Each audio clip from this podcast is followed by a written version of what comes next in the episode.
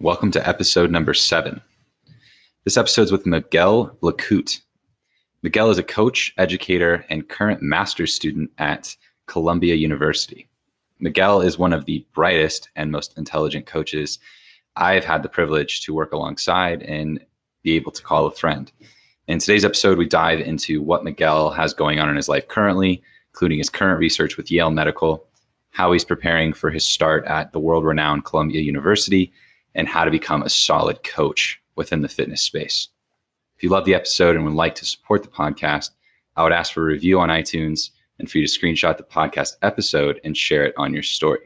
Be sure to tag me at Austin Current. Enjoy the conversation.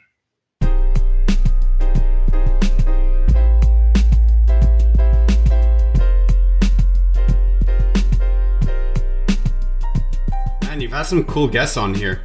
Yeah, man. No, it's been really cool. I've had a blast with it, man. It's been really cool in that way.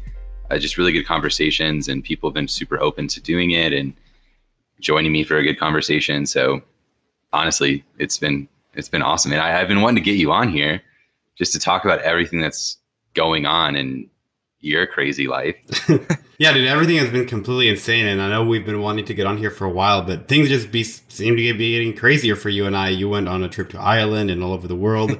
Yeah. And I've just been here working 24/7. I am the busiest I have ever been. I have no idea how I'm doing things right now.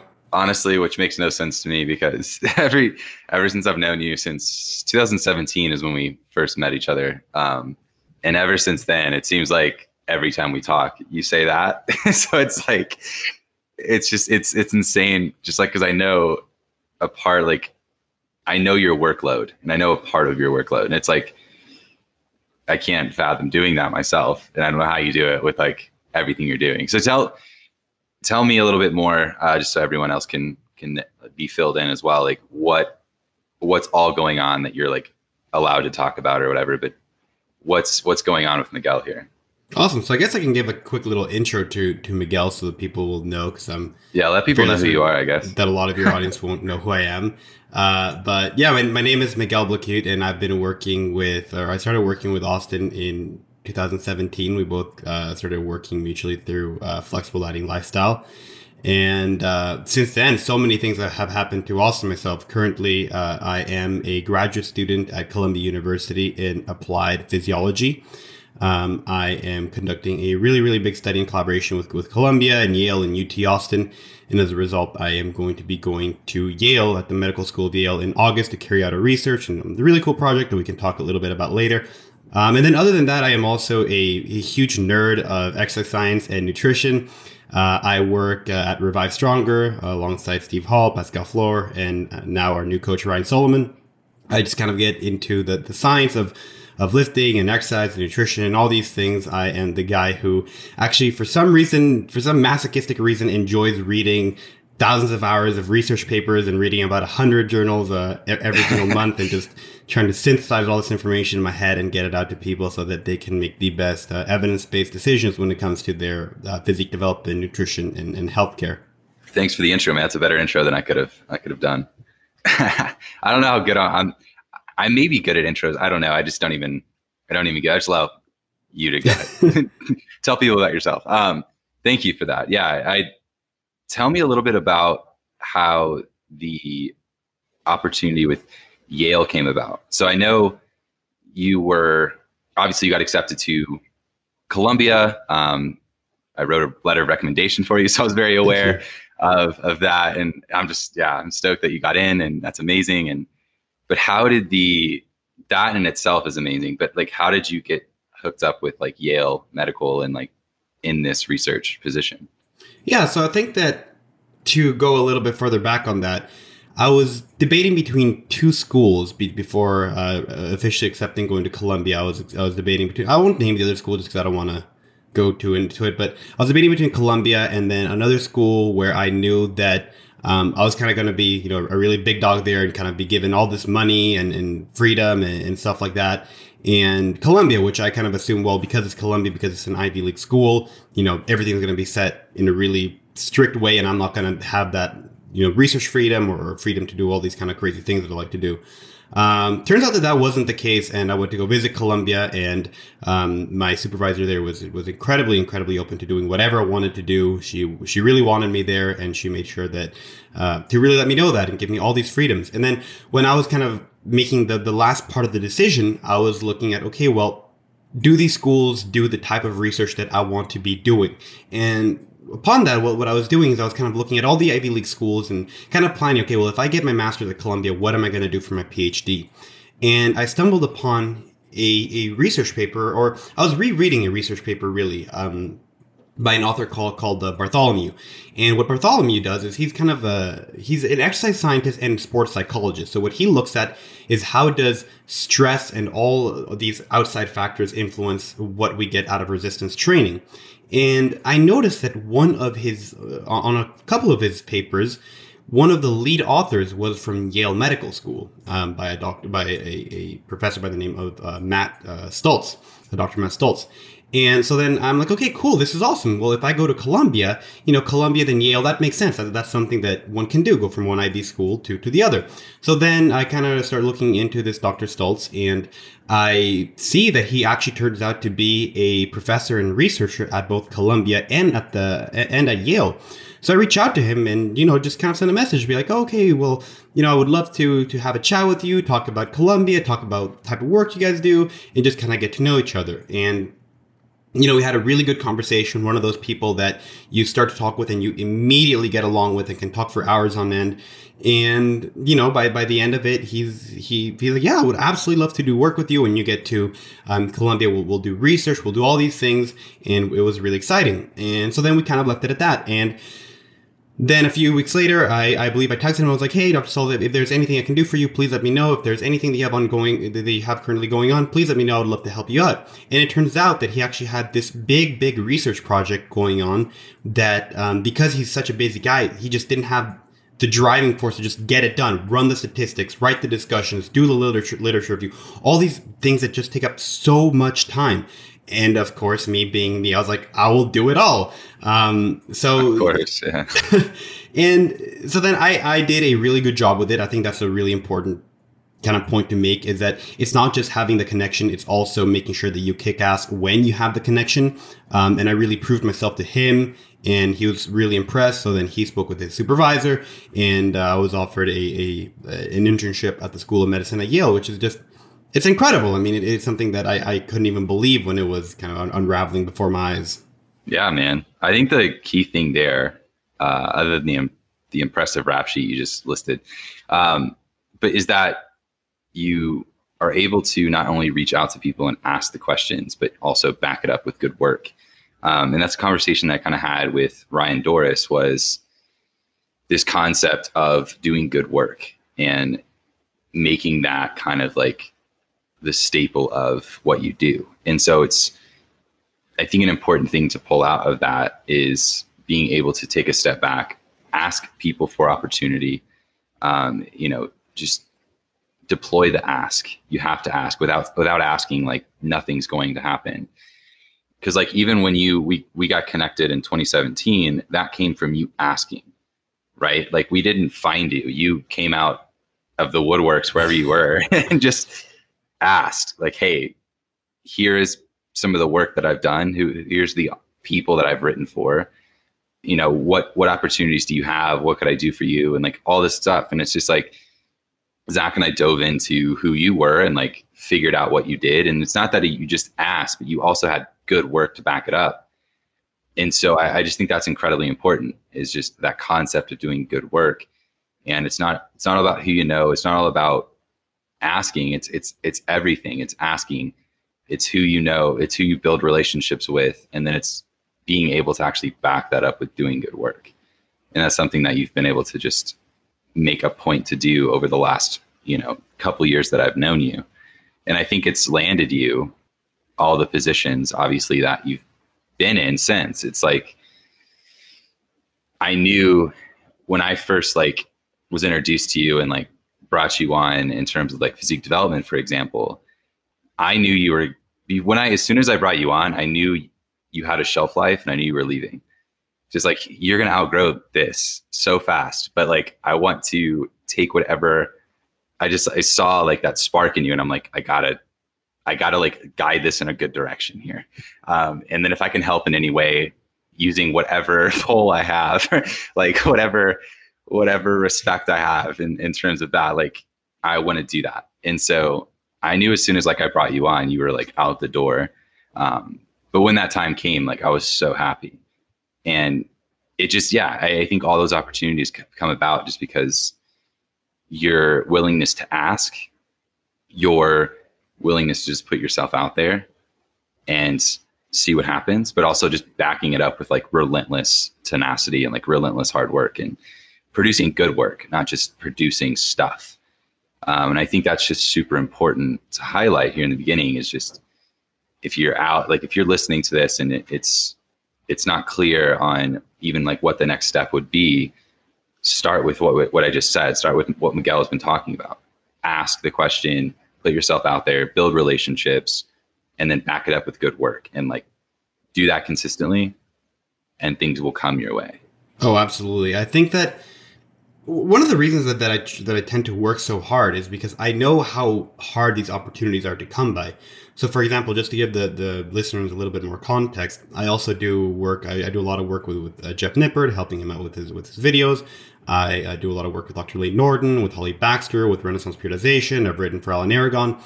And I know when looking at people on Instagram or YouTube or the fitness industry in general, just everyone trying to grow, I know how much people would kill to have these opportunities. So I think one of the biggest things that I tend to think about is I don't take anything for granted. I know how lucky or blessed or whatever I am to have these opportunities, to have these really cool people give me these opportunities. And when I get them, I want to make sure I keep them, and I want to make sure that I exceed their expectations and always deliver what they wanted and more.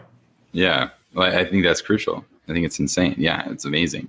And it's been so cool to watch, because I'm just over here in my little world, and I'm just watching Miguel like do all of the things that he does, which is just insane to me. So I want to ask, like, because I don't know if we've ever talked about this, but especially never like on a podcast or anything. So what was a moment? I love I think one thing that this podcast is able to do is just kind of like give a sense of relatability to the people that we all look up to, or, because I've had some awesome people on the podcast so far, and like people that we all look up to, or we all have looked up to at some point. And I think this sense of relatability is important. And so what was the moment things like clicked for you? Like is there a moment in time where you just like, not only this is what I want to do, cause I know you come from you can tell people that I knew you come from like a fitness related background with your parents and even your grandparents. Oh yeah. Yeah. And so you can highlight that a bit, but when was it? Like, was there a moment, or was it kind of just this like culmination of events that kind of like, oh, this just makes sense? There was absolutely a moment. Yeah. So people know my grandmother owned a very large chain of gyms in South America. In fact, I think it was the first really large chain of gyms in South America. So then my mom literally grew up inside of a gym. Like, her playpen was literally inside of a gym. And so then I literally grew up in a gym, and fitness was always a part of my life. I was always in sports. I played football for a really long time. I played at a high level. And then when it was kind of time to decide, okay, well, should I go play college ball or just kind of give it up? I was at a point where I had a scholarship lined up for engineering, specifically biomedical engineering.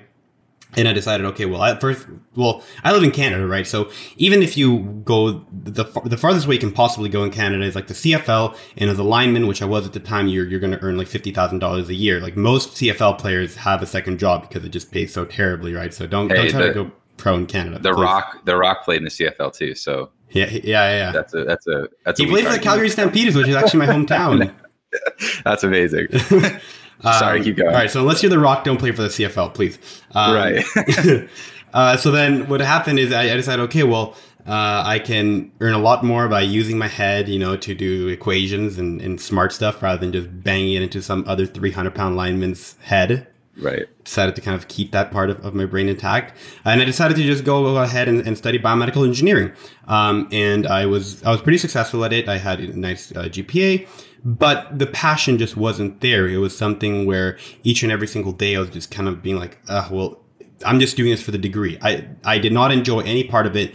I just kind of wanted the degree. I enjoyed some classes, like calculus is pretty fun. Maybe some linear algebra is fun, kind of like really abstract math. But everything else just kind of sucked. And there was just no drive, nothing there to light a fire under me. Meanwhile, I was really getting into the science of fitness because I was always taught fitness, but I never really understood or researched the science of it. But as someone who has always researched the science of other things, I just thought, okay, well, it's time to look into really, really, really what causes muscles to grow, what stimulates muscle protein synthesis, what should a diet look like, what are the important parts of a diet. And so then I started researching, and at first I think I started probably where everyone started off, looking at people like Lee Norton and Eric Helms and Lyle McDonald. And then after that I just kind of got tired of reading other people's interpretation of the literature, and I started diving into the literature myself.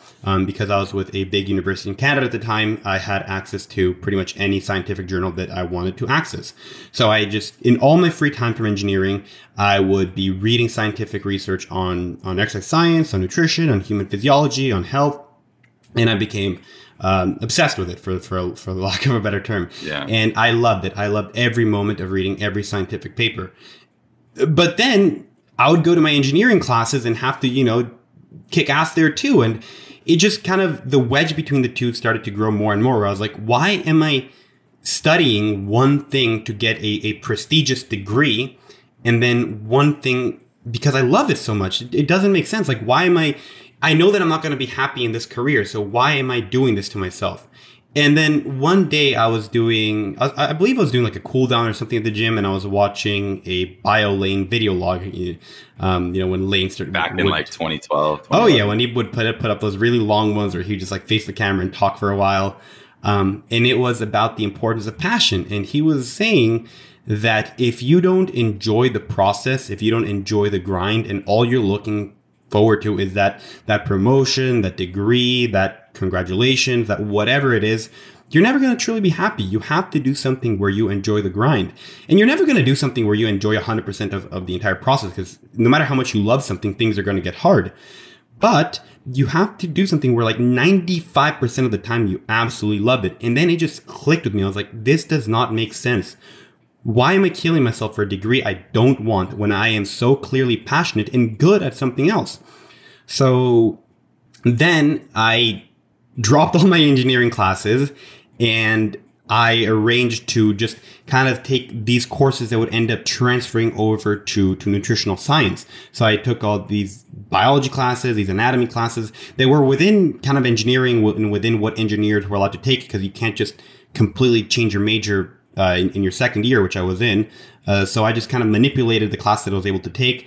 And when that year is over, I put in an application to transfer to McGill University, which, if U.S. listeners aren't aware, this is the best university in Canada, to study nutritional science, specifically nutritional biochemistry.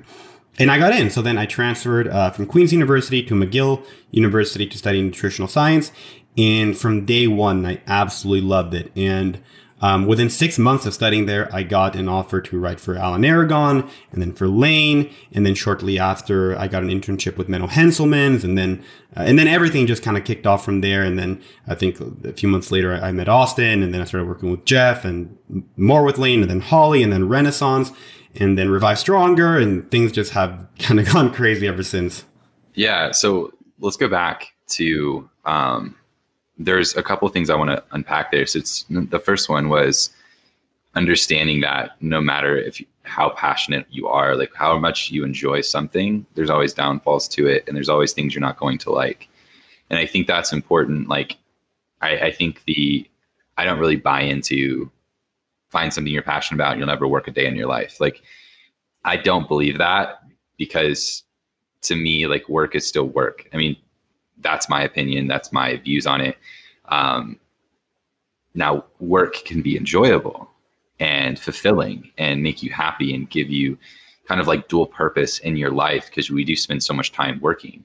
that I think that has good carryover, but I don't think so. I think the going in with unrealistic expectations of like, well, I thought I was passionate about this, so why am I feeling these feelings of like either doubt, or I have a sense of unhappiness at maybe a one day a month or something. Like, this is normal. This is a part of being a human, and like, that's life. And I think it's just super important to unpack that part of what you said of just because you're passionate about something, and even like, you're one of the most passionate people I've ever met about anything. And you still have your days where you're just like, oh, okay, well, this is like, and it could just be from a sense of like, just because you're so freaking busy. It could be a sense of slight overwhelm in some ways, but I think that's also by watching you, I think that's a sense of like what makes you who you are and your ability to just crush that. So I just wanted to unpack that really quick, just to like highlight the importance of that statement, especially coming from you, someone who is like one of the most passionate people I've ever met. The second thing is I wanted to ask how, I think it's helpful for people, especially like people that are wanting to get into this more, to become a coach, become a writer, become like someone in this fitness space. How did you go about fielding those first offers from Alan Aragon, from Lane Norton, in terms of like writing for their publications or for their websites? Like, did they approach you? Did you approach them? And how did that kind of look like in terms of like you making that happen? So when I first realized how passionate and how knowledgeable I was in nutrition and exercise, because at one point I was like, wow, I have really accumulated a lot of knowledge. I'm going to start putting this out there. I feel comfortable with spreading knowledge. I started a YouTube channel, and it grew to about 5,000 subscribers. And then I remember I sent Alan Aragon a message just on the bodybuilding.com forums when those were still kind of a thing and popular. I was like, hey, Alan, please check out my YouTube channel. I talk about these things. I think you'll enjoy it. And I didn't hear from him for like 6 months. And like 6 months later, he just randomly comments on one of my videos. He's like, Miguel, your channel is awesome. I love this information. Subscribe. So then this is the part where I think that you really need to capitalize on the opportunity when something like that presents itself. When someone that big just kind of tells you that they like your content and that they're subscribed and they want to listen to you, reach out to them, see what you can do for them. So what I did is I immediately wrote Alan. I was like, hey, Alan, is there anything I can do for you? I love the research review. Can I write for it? And he said, absolutely. So then I wrote an article for his research review. I believe I wrote about the science of refeed days. So now we kind of have a lot of research to show that refeed days really aren't very effective, and that the amount of calories that you consume within a refeed day isn't going to negate how many calories you burn. So like if you eat 500 calories in a refeed day, you might burn off like 50. So you're still at a 450 calorie surplus. So I wrote about that, and then he loved it. And he loved it so much, then the following month, I wrote an article about the science of overeating on holidays. There's actually quite a bit of literature about, what kind of eating cues and what things you can do to prevent overeating during a holiday specifically. So I wrote about that. So then I had two publications in the Alan Aragon Research Review. And I think I actually remember reading those. So I was subscribed at the time. Oh, that's awesome. And I think I actually remember reading those within the public, the research review publication. I think I remember and I was trying to think, cause obviously he wrote himself, but then he had guest writers as well. Right. So yeah. I remember I was like, who is this Miguel guy? And I just forgot about that. Like that just sparked my memory. You saying that, I remember actually reading those. Oh, that's awesome. Yeah. I no one knew who I was at that time. I was just kind of coming out of the woodwork, I guess. Yeah. So then I kind of, I was like, okay, cool. Alan wanted me to write for him. I'm good enough for Alan. Let's see who else it would be interesting. So then I reached out to Dr. Lee Norton. I was like, hey, Lane, these are my publications. This is what I've written about. These are my qualifications.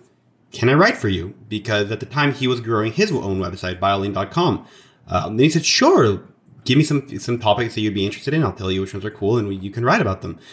So then I wrote, I believe it was 5 or 6 articles for Lane on various different topics. I wrote about organic foods. I wrote about the different types of creatine and the science behind them. I wrote about intra-workout carbohydrates, all these types of things. So then Lane and I kind of developed the relationship from there and have done more work since. So then once I had worked for Alan and Lane, I reached out to, well, to give some context, my family was living in the Netherlands at the time. So someone who's really big in the scientific community that's from the Netherlands is Menno Henselmans of Asian Bodybuilding. So I reached out to Menno and to see if there was anything I can do for him over the summer. That way I could spend some time with my family and do some cool research in the Netherlands. So I sent Menno my resume, told him who I was, et cetera, I worked for Alan and Lane. And then he brought me on to do some work for him. So then at that point, I had worked for Alan, Lane, and Menno Henselman. So, you know, when you tell people that, it really opens up some doors. Yeah. And I believe it was that summer as well that Zach Rushlow of Flexible Dieting Lifestyle was opening up the Flexible Dieting University, which I guess he officially released now, and bringing on coaches and stuff like that. So then I told them, hey, Zach, like I would love to do some work for you. If you need some coaches, if you need work setting up your course, anything like that, please let me know. And, you know, that Zach really looks up to Alan and Lane.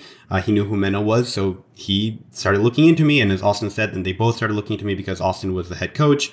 And they liked what they saw. So then they gave me that opportunity. And then from there, Austin and I really got along really, really well. So then I asked him if I could come on to physique development. He said yes. And then I went to move on to Revive Stronger. And now... yeah, the opportunities with Holly Baxter and Renaissance Periodization and Jeff just kind of present. Actually, no, I reached out to Jeff.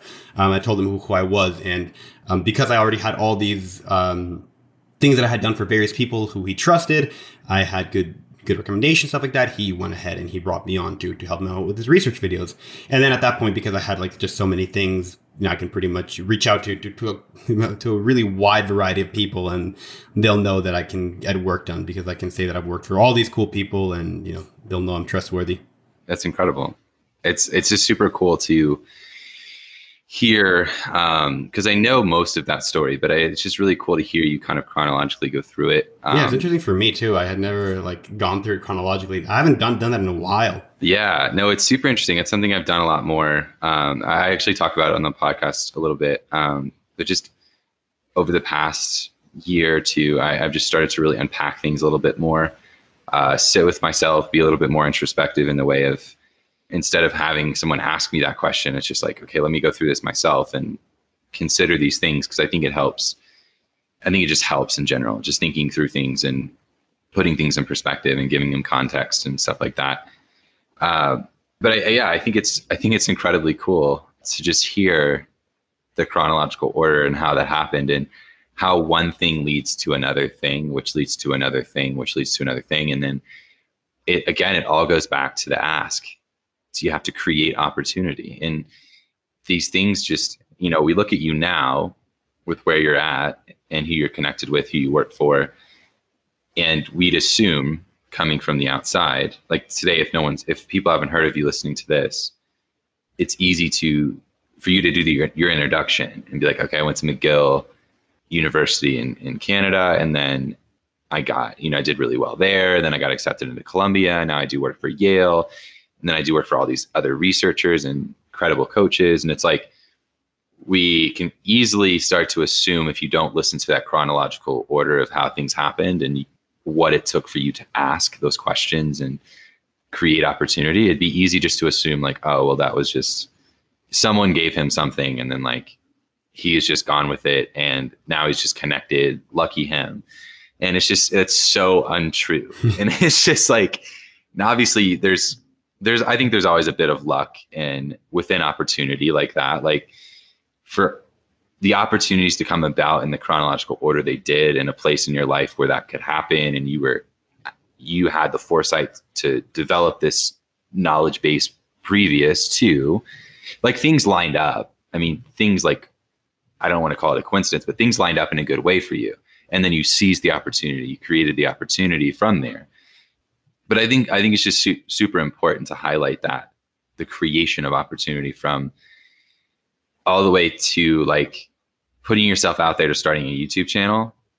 And then as soon as, like, you know, Alan reached out to you, like through your just comments on a post, that turned into a writing opportunity, which turned into another writing opportunity, which turned into working for someone else prestigious, which then turned into working for someone else prestigious. You know, like, it's just super cool to like kind of run through that And it's just super important, I think, for people listening to unpack that and understand the importance of asking and the importance of creation of opportunity.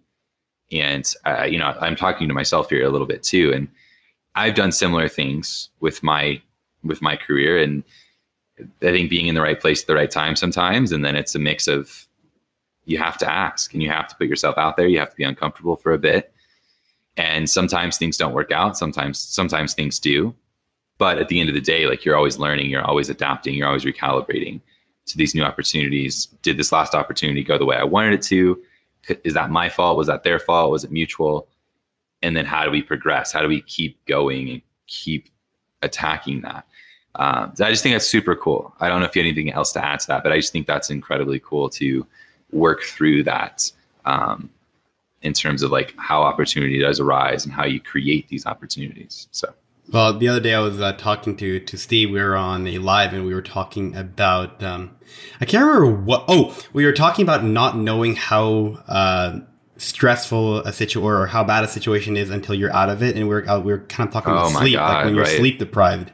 Yeah. And I was telling him about when we first started working together, and you were in New Zealand, or no, you were in Australia, sorry. Australia, yeah. And I was just doing so much work for so many people and also trying to coordinate to someone with Austin's time zone. So I was sleeping like 3 to 4 hours a night, if that. And Austin just kind of looked, he's like, Miguel, get your shit together, man. You know the benefits of sleep. Yeah, I was like, you could write a full ebook. You could write a full like chapter by chapter book on sleep right now. Like from memory, like, but if you're not sleeping, you're not going to remember any of it. So that just kind of shows. And then I was like, yeah, I'm going to sleep like 6 to 8 hours a night. And then it was such a ridiculous difference. I remember getting a message from you like a week later. You're like, oh man, I've slept normal like the past week. I feel so great.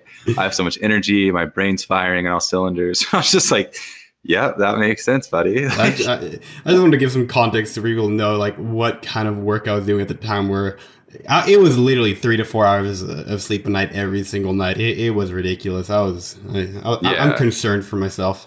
I was concerned, and I told you to go to sleep. So I want to ask, what is what's something positive? So like, there is a lot of, you know, we're in a state right now where in fitness, or the space of, you know, the industry and the fitness space and information that's being put out there, as we've kind of been over, you know, as it's always kind of been, right?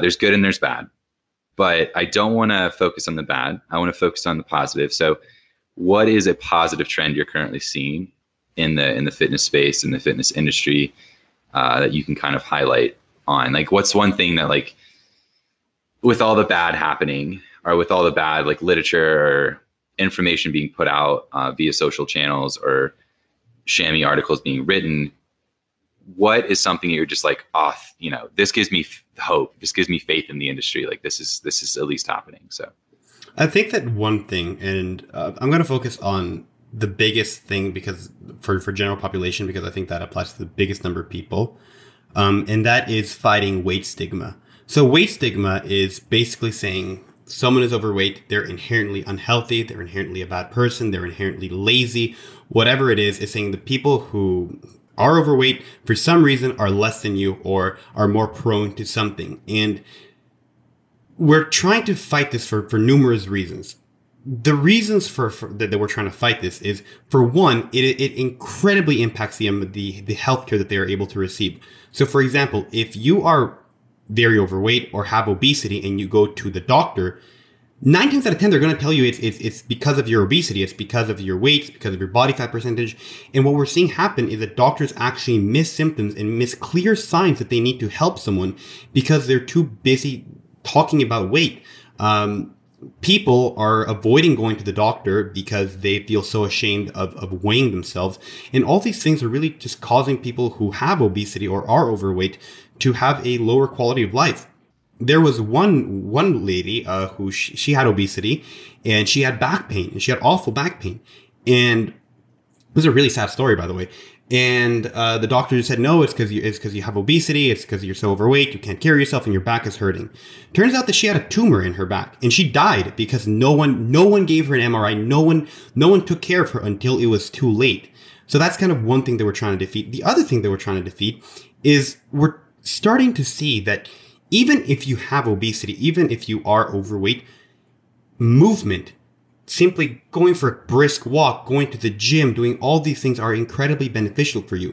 And we can combat a lot of the negative side effects of having obesity by simply doing movement. And the way that we're going to do that is by making movement enjoyable, by making people enjoying going to the gym, enjoying moving, and just recreationally doing stuff. We can't place people in an environment where they feel threatened to go to the gym or intimidated. We need to get people to enjoy doing movement for the sake of movement. Not because I need to lose weight or not because my doctor told me, but people need to enjoy movement for the sake of movement. So the reason that I'm kind of very passionate about this ending the weight stigma thing is, one, to improve the healthcare that they can get, and two, because we can't deny the fact that having obesity is unhealthy. But what we can do is say, well, if you have obesity and you're really having a hard time losing that weight, at least move. And the way that we're going to get people to consistently move is to enjoy the movement and not feel intimidated, and having an environment, an exercise environment, that accepts all people and helps all people to reach whatever goal they're trying to accomplish. Yeah, I think it's incredibly important. And I kind of touched on, I know Stephen Guillenet touched on it a little bit in his Hungry Brain book, just kind of about the battle of obesity and how you're already kind of fighting against yourself in that regard. But yeah, he kind of touches on that, like in a way, in a very, very scientific way. But it's important. Yeah. And that's something that, so where is that surfacing? Is that just kind of something like that topics that you're seeing within the research community that's kind of coming about, or is this something that's a little bit more, because I've seen a little bit about it, more mainstream, but is this something that you just tackle more in the research community at the moment? I think that, so we have a lot of research to show that most people, even if they lose weight, they're going to gain the weight back. And that research comes from very poorly done diets, like The Biggest Loser, very aggressive diets that are just not sustainable and put people in a very bad position. So as a result, we have all these like really poorly done diets and all these people regaining weight. So people have kind of said, well, dieting doesn't work. And that's the anti-diet movement, is people saying that no matter what you do, you can't lose weight, you're going to gain it back. And we know that's not true. We know that with a properly executed diet, you can lose weight and you can sustain it. But because we have so much more statistics showing people regaining weight, people have just kind of said weight doesn't work. So whenever there's kind of like a counterculture to a culture, it kind of forces you to think about what they're saying and kind of try to reach a middle ground. So out of that kind of like anti-diet stuff, there's a lot of intuitive eating research, a lot of weight stigma research, and they're uncovering a lot of things. Because they're so anti-diet, they're really starting to uncover all these things that happen to people that have obesity and are overweight and are just not taken seriously. So all these things are coming to surface, and we're just kind of starting to consider, okay, well, damn, weight loss advice can be very harmful to people. We kind of need to find a middle ground. So instead of having someone come into the office and you tell them, okay, well, you need to go on this really restrictive diet and lose weight, how about we get them to enjoy movement? How about we get them to enjoy running? And then maybe as a result, they'll lose weight. Maybe they'll lose weight because they enjoy it. They enjoy movement so much they want to lose weight for it, but we won't be sticking people into an office and being like, lose weight now, stop eating the foods you like, because that can be very harmful and cause that weight regain that I just talked about. Yeah, I think it's incredibly important.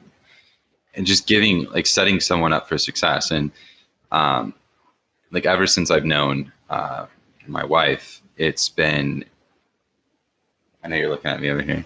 It's been, kind of like, cause I come from very macro-based nutrition background. And there's kind of always been those questions around, yeah, but what if, then you talk to other people and you kind of mention that, and it's like, well, it's not all about just tracking macros. Once you say that, because for someone like you and I, we've seen immense success, not only with ourselves, but with clients, competitors, everyone we've worked with in some capacity is at least track their macros, or have been willing to track them for a week or two to understand it, and then they'll go into something else. But telling a normal person on the street as they're walking, and they may be overweight, they may have a weight issue, and then just a sense of not understanding nutrition, it's way more complicated than just throwing the 3 macronutrients at them and saying, track these, right? There's way more into that. And that's something that my wife has brought to light, more or less, like, especially more in the start of our relationship, I think, was kind of like, because I was very, I was closed-minded, but I was just very, I think, one-dimensional in my thinking at the time, because it was like, well, this, I've used this with, you know, clients, I've used this with other, you know, and I've seen tons of success. So why would it need to be any other way? Like, just adapt. And it's like, that's not the case. That's not realistic. That's not sustainable for the population that needs our help the most. And so it's, I think a really cool place that what I'm hearing is basically we're moving away from what we know to be true. And we're starting to look, and I'm starting to move away from our own egos around what we know to be true. And we're starting to look at other things that may also be true that are more helpful to this population of people that need it. Does that make sense?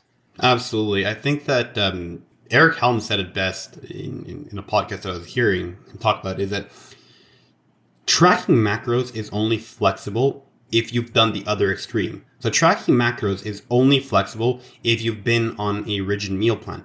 But as Austin said, if you grab someone from the street and you're like, hey, all you need to do to lose weight is track these 3 macronutrients. You got to weigh all your food and make sure that, you know, you weigh these things raw, these things cooked, and everything fits into these 3 numbers. It's incredibly restrictive. You can't just grab the average person from the street and tell them to do this. And that's why so many people attempt these, you know, ridiculous fad diets, because they just seem so much easier. So really what we need to do is we need to just kind of rethink our approach, say, okay, well, maybe this macro tracking stuff we use for our competitive athletes, for the people who are like basically machines, and for the people who can really tolerate it. But if someone is coming to us and they have a poor relationship with food and they can't track macros, they don't want to track macros, we need to rethink our approach, because we can't just tell everyone to track macros. It's not going to work as a wide approach. Yeah. And I think that can be seen in numerous places within our lives currently, but sticking with the training and nutrition aspect of things, just look at training. So why would nutrition be so one-sided if training is not? Meaning strength training, like going to the gym and lifting weights, is not the only way to improve your health or lose weight. Like, there's numerous other ways and avenues and activities and methods to being healthy and losing weight and strengthening your muscles, and to the point where you're in a good position. Like, are you reaching your peak potential as a human? Probably not. But like, so like, people don't care about that. They just want to be healthy. And especially this population that we're discussing, right? It's just, I don't enjoy going to the gym, and I don't ever want to, I hate weighing myself, so why would I want to put food on a scale? So what do? I'm trapped. I don't want to go to the gym because it sucks, and I don't want to weigh my food because I don't want to weigh anything in general, and that seems restrictive.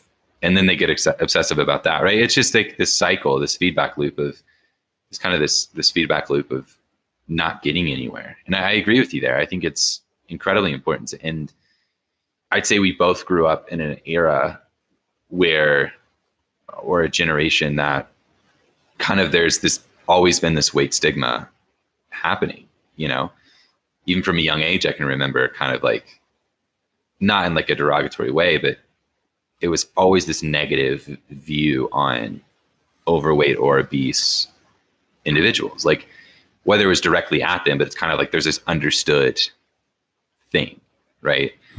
Of, you just kind of make like assumptions about the person, and that those are probably so untrue and ass backwards, but so are most assumptions. But I just think, yeah, I think we're at a place now. This is incredibly, I'll agree with you, this is incredibly positive to see. And I think there's a whole other issue at hand here. And as much as we dive into the nitty gritty of how do I put an extra quarter of an inch on my biceps, let's tackle more important issues. Like, let's get people that are dying of obesity related diseases / getting misdiagnosed because they are obese, or just not even being paid attention to or looked at in a way that they should, or people need to show up for these individuals.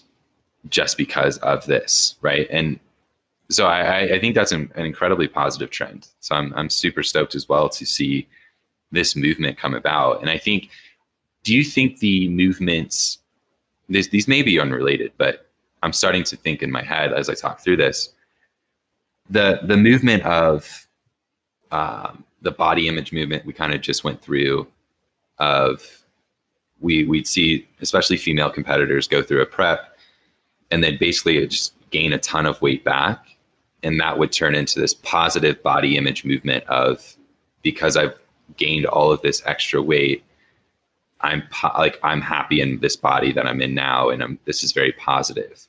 And the kind of like the positive weight gain movement, do you think that had any correlation, which I don't necessarily always agree with in that regard, because I think it was taken to extremes, and I think people were at an unhealthy level that it didn't necessarily need to be at. And that's probably due to damage from actually competing and the unhealthy habit that can become, especially for females.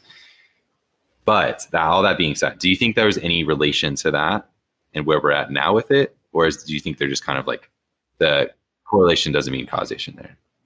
I definitely know what you mean. And I think that what you're referring to is just kind of like within our own circle, we have seen people try our own circle, not gen pop, like our own circle here. Yeah. So when basically when Austin and I guess we're both coming up in the fitness industry, most people probably remember this. It was very popular to just, the pride and joy of everyone was to stay lean year round. Like that was your mark of ruler, to be lean year round.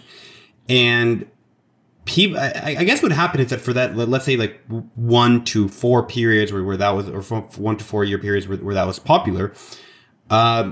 People maybe were able to stay lean year round. And at some point or another, they just kind of realized, well, I feel like ass, like I am dragging myself around. I have no energy, no libido, no anything. And then we just kind of started to say, well, competitors, like you don't need to be lean year round. This is ridiculous.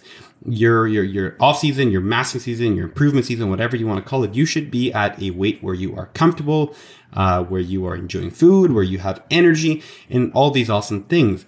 And I think that one of the things that probably kind of set this whole movement off is just the whole reverse dieting and recovery dieting thing that was pushed by Lane and by 3DMJ. I think that talking about being at a heavier weight for people within the fitness industry was huge, because competitors started to say like, okay, well, it's okay to be on higher calories and not be lean year round. If you're a competitor, you probably don't want to get to too high of a body fat percentage because you have to come right back down for your next season or whatever. But I think that was huge when competitors started to value the or value putting weight back on and being at a higher body fat percentage and being able to perform better. It's interesting because things kind of tend to go in waves and fluctuations, because let's say like 10 years before Austin and I, it was popular to get as fat as possible during your massive season. And then the fat would turn to muscle. Yeah.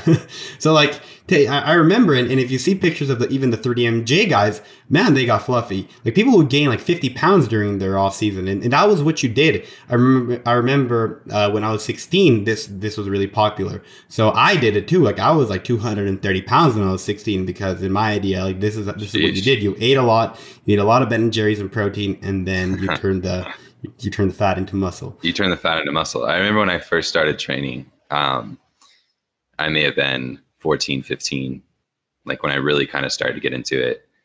That theory was still around of like, you gain weight and the fat turns to muscle. And like when you train, and that's an amazing theory. I'm glad that's true. That'd be amazing. If it were true, that'd be amazing. I'm glad that theory has vanished. I'm glad that has been debunked, because that's a wrong movement. But anyways, just to get on with that, I do think this is a very positive trend, and I'm glad you brought this up, ending the weight stigma and finding a good, healthy medium for people. Because even like with clients that we work with that are gym pop, there's, I think, and this is something I see both with male and females, that they see, because like a lot of times clients will send, hey, I want to look like this person. I want to look like this image per se, right? And they're starting at where they're starting, and then they want to get to that image that they saw on social, or the influence that they love to follow. And the body type they have. And but I don't want to look like that individual. I want to look like that individual in this one photo, in this lighting. And when they were the most dieted down and unhappy they've ever been. And so it's already setting this unrealistic expectation. But I think it's important to realize that we all have our place, this kind of like the settling point at which our body is the happiest from a health perspective, a strength perspective, and kind of this just homeostasis of life. And I think we get too far in our heads of wanting to look a certain way at the detriment or sacrifice of so many other things in our life, whether it's our work, whether it's our relationships, whether it's our own happiness, just to try and achieve this, although maybe attainable goal. It's not realistically something that can be withheld for a long period of time and maybe not necessarily healthy, mentally or physically. And so I think it's important that we do find a middle ground. And I don't think we're all going to come to this like kumbaya agreement of, okay, now this is, we all have, there's this formula you plug in and like, here's the middle ground and this is what you should try and achieve. And if don't try and achieve any more than that, because, you know, you've met your ceiling, like you've met your threshold. Like, I don't think that's healthy either. But I just think there needs to be a little bit more almost acceptance of where this healthy point is for each of us. Because like my set point is probably at a point where I personally like to be a little leaner, but I know I'm at a place where I'm sleeping the best. All my hormone levels are in check. Blood work looks really good. Strength's where it needs to be at. My energy to do my work professionally is really good. But me mentally, like I'd rather be a little bit leaner, right? And it's just like, well, I almost need to accept that I can try and work on myself physically, but it's almost this acceptance of like, okay, I'm okay with this. And whether I like the way I look, like other people around me could give a shit, you know, give a fuck less about how that I want to be like 1% leaner. But anyways, I think it's an incredibly positive trend. So I'm really glad you brought that up. And I think it's something that is like the next thing to tackle. You know, we've learned a lot about muscle protein synthesis, you know, in the last decade. We've learned a lot about hypertrophy in the last decade. We've learned a lot about some nutritional protocols in the last decade. But I think within this next decade, it's really important that we do kind of tackle this weight stigma issue and how to best reach that population that almost needs our help, that needs our help the most.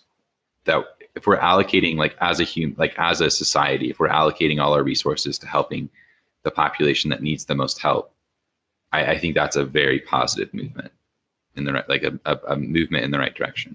No, absolutely, man. I 100% agree. And just so people kind of, understand a little bit more about me. So I have kind of the few big passions. One of them is the general population, but I also love all the nerdy stuff that we probably shouldn't be allocating all that money to, like molecular physiology and muscle physiology and understanding some anabolic pathways that aren't going to really help many people except bodybuilders. Yeah. And I mean, I think it's important that people keep pursuing that to the point where it's making, like, is it the most productive and like the best for the overall society? Who knows? I don't know. I do have my theory on like ecosystems holds true in that too, of everything has this like very delicate ecosystem. And just because we don't like something doesn't mean it can be taken out of that ecosystem. So just because we don't like a certain, let's say, niche of coaches or content creators because they're putting out stuff that we don't necessarily agree with, so we wish we could just rid of them and be gone with them and the world will be a better place. Maybe not though, because it may be if they learn a little bit and start to change their views, maybe the world would be a better place. But if they completely went away, I don't think the world would be a better place, because we need almost each person in this very fragile ecosystem to be doing their work, because that gives you, for example, content to create to almost be a counterculture to that culture and use it as a teaching lesson and gives people an example of what not to do. And without that, would we have the same information coming from your brain? Or your brain would be occupied doing a lot of other things and like what you just mentioned, like learning more about anabolic pathways. And we never get the information from Miguel's mind that the general population would benefit from, for example. So taking it to a more relatable example, we don't like, I hate mosquitoes or I hate spiders. They're the worst, right? But without mosquitoes or spiders, we wouldn't have a lot of other big things that eat those things.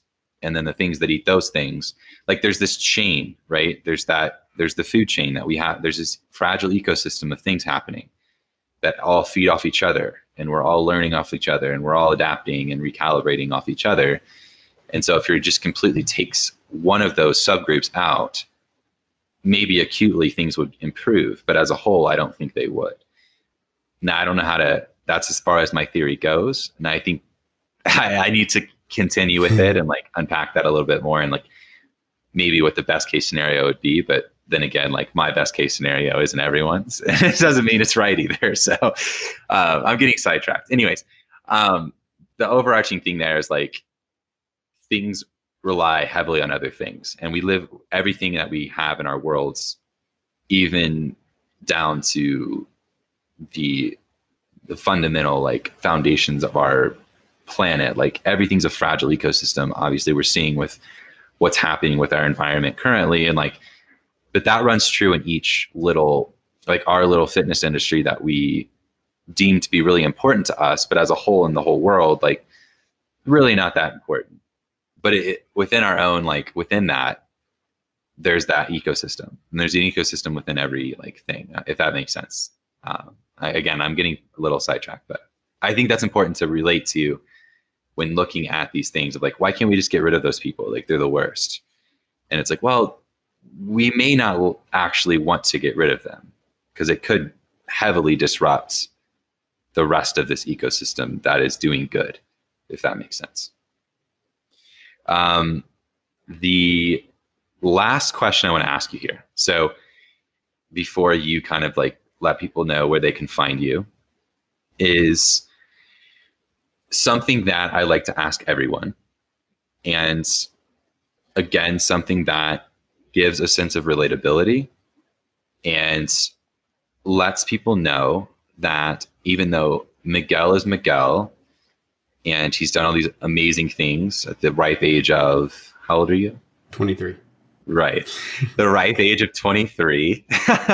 He's basically done many people's life's work by the age of 23. What is one thing you're working on personally? Like, what is one thing that when you lay your head down at night and you review your days or this month and, or you're writing in your, when you, if you journal in the morning or whatever you do, like what is one thing you're looking to improve? So yeah, what is one thing you're working on personally as Miguel?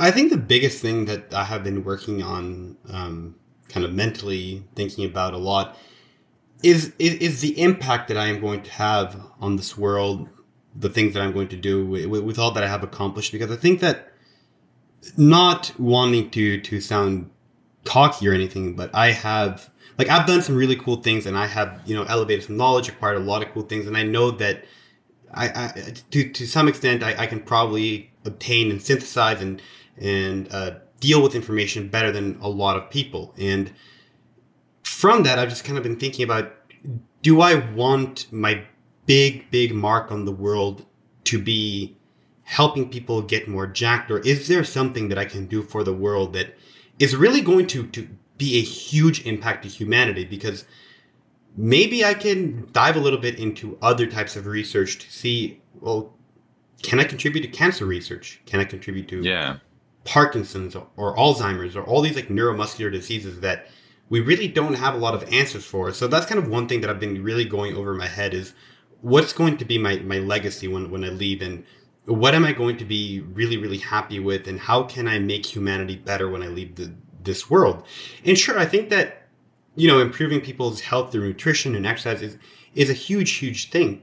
But is there something bigger that I could be doing? Is there something that if I were to allocate all the resources that I am given, you know, all the money that comes from doing research, not to me directly, but all the money that is given to a place like Columbia and Yale and wherever I do my PhD next, what if I were to really drive that to do some type of really cool research that is going to affect millions of people, maybe save lives or something like that? So that's just kind of one thing that I've been going over, because I think that at the end of the day, program design and nutrition is something that I don't think is all that mentally challenging. Yeah. But for example, creating like different types of tissues that go into a surgery, or understanding cancer signaling or stuff like that, those are things that maybe if I were to dedicate more time to, I could really, really help humanity. So that's kind of one thing that I've just kind of been juggling about in my mind is, do I want to truly just be dedicated to fitness,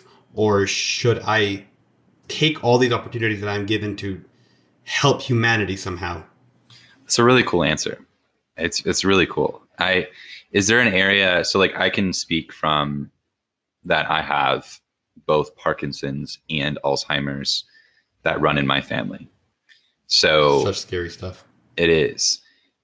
And I've lost 3 family members within the last 5 or so years to Alzheimer's, dementia, like diseases alike.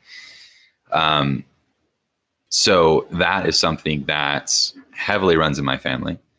All of my dad's siblings basically are the ones, and that there's basically 2 more on the way of that diagnosis / are going to, you know, they're going to die within the next few years, probably, from that.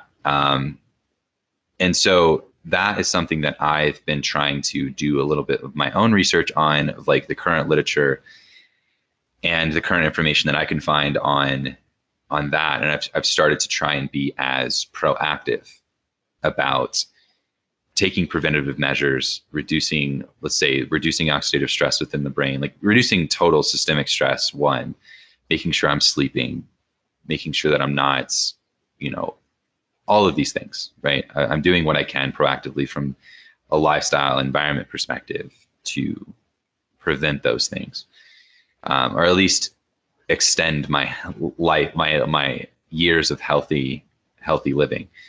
But yeah, I mean, that's super cool. So do you have, so obviously I'm biased to Alzheimer's a bit just because it runs heavily in my family, and I'm quite concerned about it, I think, as my life goes on, because it's extremely scary.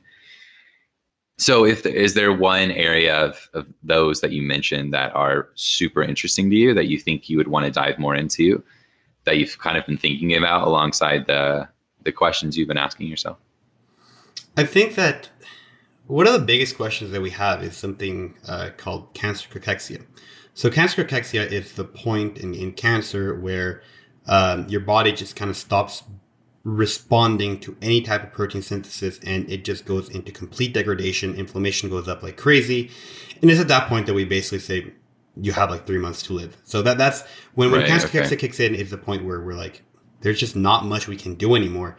And if we are able to somehow get the body more sensitive to protein synthesis and to anabolic signaling, then we can probably definitely prolong life, I think, if we're able to have some sort of big impact on that. So that'd be one really cool thing to do. Of course, you know, everyone wants to search for the cure there, finding out some more stuff. We really, when it comes to neuroscience, we really have a ton of questions. I don't know what questions I have specific to Alzheimer's, but I think that diving into all these big topics is something that might be worth it. I think that, well, one can always do fitness on the side, but I think that dedicating a good chunk of research and funding that I'm going to be getting in the future to these bigger questions is something that could be worth it. Yeah, that's extremely cool, man. That's the foresight at your age to have that thought and that level of contribution to something bigger is really cool. So I just want to highlight that. Thank you. I want to I want to connect you with my buddy Brendan Smith. He used to write for us. He used to write for Physique Development back in 2014, 2015. So he wrote a couple articles for us. He's very scientifically driven as well. He's around your age. He's 24, but he just got his degree from Michigan State in biochemistry. Nice. Where he was heavily entrenched in like graduate level into their cancer research at Michigan State, and he is a future PhD student at Scripps Research, which I know is heavily rooted into cancer research and all of that. So I'd love to connect you guys. He's a super cool dude and someone I think you would jive with, and something that it'd be a good connection for you in terms of like discussing exactly that of what you just mentioned with cancer research and maybe where things could, or where they currently are, or where they could go. So I think you guys are two of the brightest, people I've ever met. And I've just been very fortunate that you've crossed paths with me and have worked with me at some capacity. And I actually mentioned this, I was having breakfast with my grandparents a couple of months back, and they knew of Brendan, because like he became a friend, and then he became like someone obviously that worked for us a bit. And then they knew of you as well. And because they keep up with me and my business quite a bit. That's awesome. So they just asked how both of you were. And I just basically told them like about you, and like you're going to Columbia, you're doing stuff with Yale, and I told them about Brendan, who's just got his degree from Michigan State, and then is going to do research at Scripps, get his PhD over there in California. And they were just like, "Where do you find these people?" Like honestly, I don't know. I don't know why I'm crossing paths with these people. I'm very fortunate to do it. And I'm very, very grateful that I have, because you guys are amazing. And I will say that you guys both in your own ways are like constantly inspiring me and motivating me in that way. Watching you work and like just do all the things that you do, because like all of your contributions like to these other brands that people may or may not know that was you is like, I know that was you. And it's just super cool. Like you're everywhere, and it's awesome to see. Cause like, I remember back in 2017 when we met, that was your goal. You're like, I just want to be more places. I just want to be in front of people. I want my work to be in front of people cause I have so much to give. And I was like, if I can help you in any way, I'm trying. And it's just been really cool over the last couple of years to just see your work literally in front of combined millions of people. Right? Like in terms of looking at probably the combined impressions of your work on these pages, if you're looking at Lane and Renaissance Periodization and Revive Stronger, like add up all those like impressions via social platforms and podcasts and all these things. Like it's millions of people that are seeing your work, which is super cool. I don't know if you've thought of that. But I have, dude, that's blowing my mind right now. Yeah. I mean, think about that. That's something that you should give some thought. Like, and not that should deter anything, but like that is just super cool. So if I can lend anything and be perspective to you, and like just keep doing what you're doing, because it's really inspiring to watch. It's motivating for me. It keeps me going. Because I can easily say I have my days where I'm up and I'm down. Especially over the last couple of years, there's been some ups and downs with everything. That. But as a whole, like it's just been super inspiring to watch you do your thing. You keep showing up, you keep doing your thing. And as I said on the podcast recently with Steve and Cody from Boom Boom Performance, was just do those big things right consistently. And that's something that you're doing. And it's indexed very well. It has an extremely high ROI.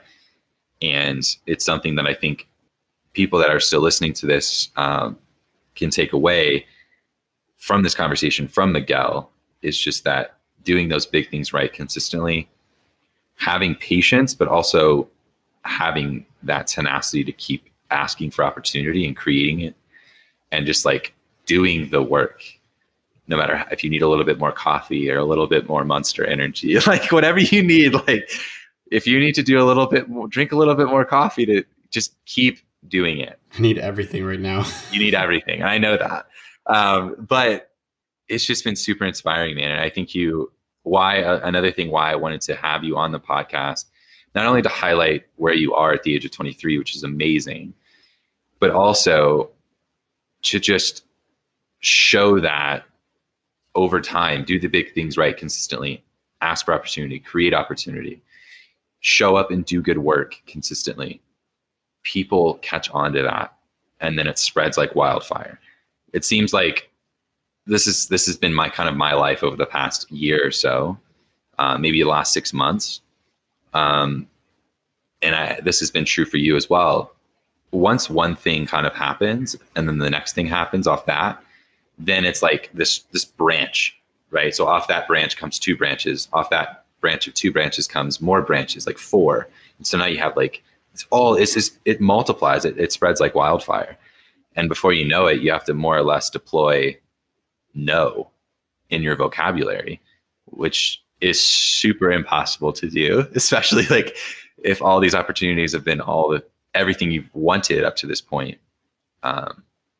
It starts to spread like wildfire. So taking that away from this conversation, taking that away from Miguel today is super important, just to do the big things right consistently, keep showing up, keep doing good work, deploying patience, but also deploying kind of like, as Gary Vee says it, like micro speed, macro patience.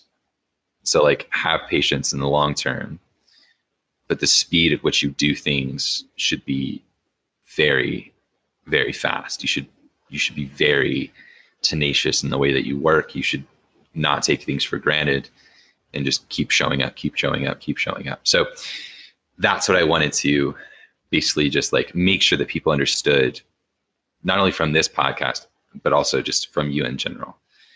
So I don't know if you have anything you wanted to add to that, anything you want to, I'll let you go through your social stuff, but if you had anything you wanted to leave with people, whether that's Miguel's foresight or Miguel's from like Miguel's vault of wisdom, anything, let's narrow it down. Let's focus it into people that are wanting to create their own success for themselves within the fitness space.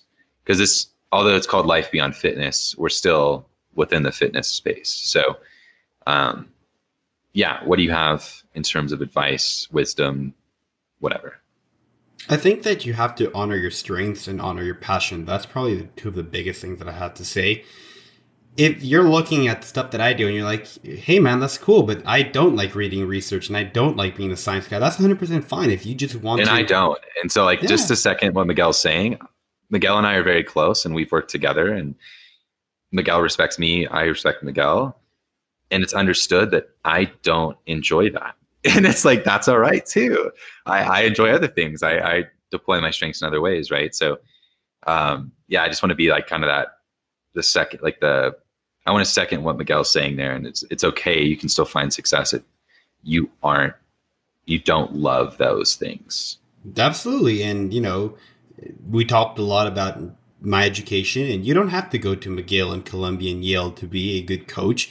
I think that that is probably the least important thing when it comes to being a good coach. I think the most important things about being a good coach or a good person, good content creator in the fitness industry, is to really understand who you want to help, have a genuine desire to help those people, and to just be really specific to that audience and have the basic knowledge to help that audience and create content for them. Like if you want to help the average person who, let's say, is eating clean and doesn't really know about macros or calories or anything like that, have the general knowledge to say, hey, well, you know, and a salad with avocado and olive oil and quinoa and chicken thighs is very nutritious, but it may contain too many calories for your weight loss. Cool, that's basically where you need to get to.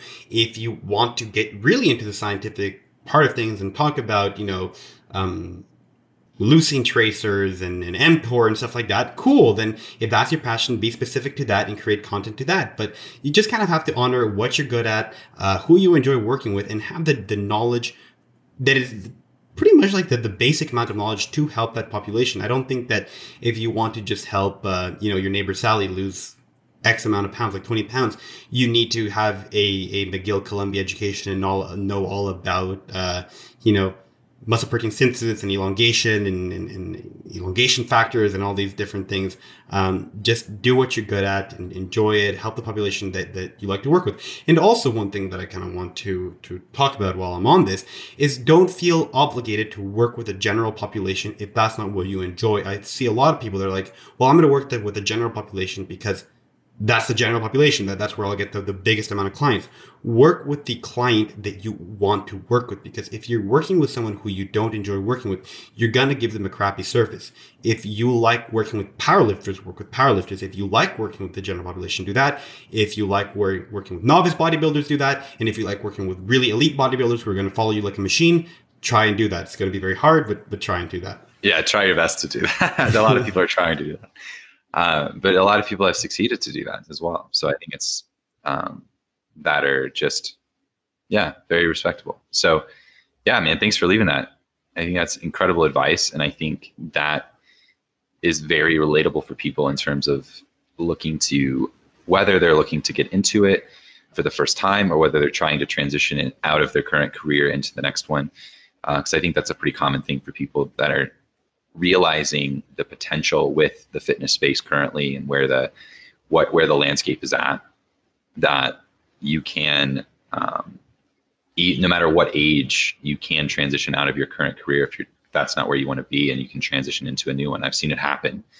I've mentored coaches that have been doing it, and then I've also collaborated with and have people that I know within this industry currently that have done just that, or they may be in their upper 30s, 40s, and have only spent the last couple of years in the fitness industry because they've transitioned out of their old career into this new one. And so whether you're someone coming up and you're just, you're young and ready to get into it, that advice holds true. And then also if you're someone that is more in the 30, 40, 50 range, and you're looking to transition into something new, like, again, what Miguel said holds true. So I think that's super important to take away. And I think it's a great place to end off today. Miguel is a person that will, I'm sure, be on the podcast again. I'd love to. Absolutely. And so to end things off here, go ahead and tell people where they can find you, all of that stuff, all the social stuff, the normal stuff that you would say at the end of a podcast, but also any projects, anything that you want to plug, anything that you want to say to the people. Like, this is your time. So obviously the rest has been your time as well. But if you want to plug something, plug it. If you want to just leave people with your social, do that too, or all the above, go for it.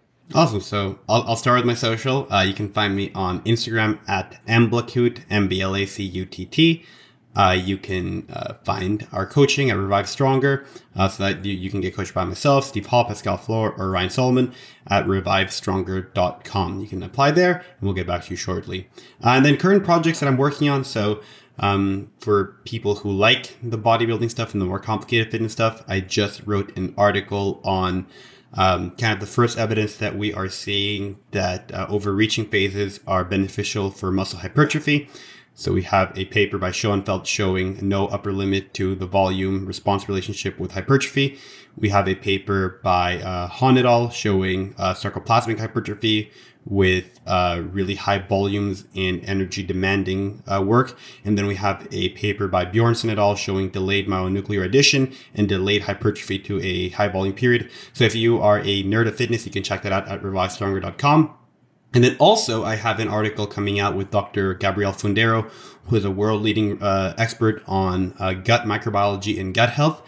And it is an article where we are collaborating and have been working on for a few months, all about green supplements and whether or not these fruits and vegetables, green supplements, are actually beneficial for you, what they can do to your gut health, what's marketed, what's reality, and if they are worth it. So that's going to be coming out in early August. And then my article about overreaching for muscle hypertrophy is coming out in about a week or so. I'm extremely excited for both of those. So thank you. That's amazing. I've been keeping up with, I didn't really know about I actually just saw Steve's post today, or the one that you shared of Steve's, about the kind of like sneak peeks of the article. So I was excited about that. That sparked my interest, because obviously I'm entrenched into that as well from a programming perspective. And also the the stuff around gut health currently is really, it's cool to see where it's going. We don't have to go too deep into that because that's a whole nother podcast, but it's just really cool to see like we're making some headway on that. There's not, you know, the assumptions we had in the past and kind of, I feel like the blanket statements we just put on it are starting to go away, and we're starting to accept that we know very little. And then we're starting to learn a little bit more, but very little is known from like a overarching perspective. So I think it's extremely cool. And I think it's extremely cool that you guys are collaborating on articles. So do you guys have a different article as well that you collaborated on? Or is this your first? This has been the one that we have been plugging for. Oh, okay. Yeah. I say there was one a few months back I saw that you're collaborating with her on, and I couldn't remember if it was the green supplements or not. No, this is it. It's going to be a hugely massive article. It's going to be, we should probably turn it into an ebook at this point. You should. It should be one of those like Stronger by Science, Greg Knuckles articles turned into a full novel ebook. He writes like 300-page articles. It's absolutely insane. Well, thanks, Miguel. Thanks for hopping on here. Well, thank you very much for having me on. And just so you guys know, every good thing that Austin said about me, I say back about him. He is an absolutely amazing individual. Austin is just kind of like my guiding light, where he is the most centered and well thought out person I know. So if at any point I have, you know, just an intrinsic question that I need kind of like a lot of guidance on, I come to Austin, because I'm pretty sure he like internally, he just establishes all of his thoughts for the day. And that's how he can just keep them coming just so perfectly and well thought out, because no matter what you throw at him, he's going to give you just like the most philosophical answer ever. And and from what I've heard, Cass is the same way. So if I'm in a room with you guys, I'm going to be bringing a notebook and taking notes on what you guys say. Appreciate that, man. That means a lot. Yeah, I mean, it's been our own journey for the both of us. But I appreciate you saying that. It's extremely nice. It's extremely kind to say. And if I had a strength, that may be it. Yeah, I mean, thanks for hopping on. This has been the Life Beyond Fitness podcast.